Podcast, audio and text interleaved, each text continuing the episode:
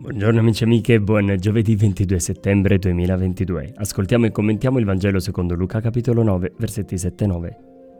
Il tetrarca Erode sentì parlare di tutti questi avvenimenti e non sapeva che cosa pensare, perché alcuni dicevano Giovanni è risorto dai morti, altri è apparso Elia ed altri ancora è risorto uno degli antichi profeti.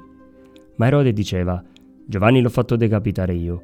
Chi è dunque costui del quale sento dire queste cose? E cercava di vederlo. Tutto passa, solo Cristo resta. La prima lettura ci apre la mente per ricordare che tutte le cose del mondo sono vane, passano senza lasciare un senso concreto alla vita, specie se si tratta di brama di potere e sentimenti negativi come quelli di Erode nel Vangelo.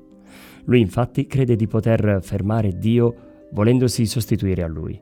Fa uccidere il grande profeta Giovanni credendo che così la profezia si interrompesse e la volontà di Dio non si realizzasse.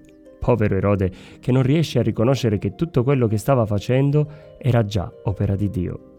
Anche a noi succede questo. Spesso confondiamo il servizio che ci viene dato da Dio con il potere terreno che abbiamo, le qualità che abbiamo con i meriti che ci siamo conquistati con le nostre forze umane. Dio si serve anche dei nostri errori e delle nostre libertà per compiere la sua volontà.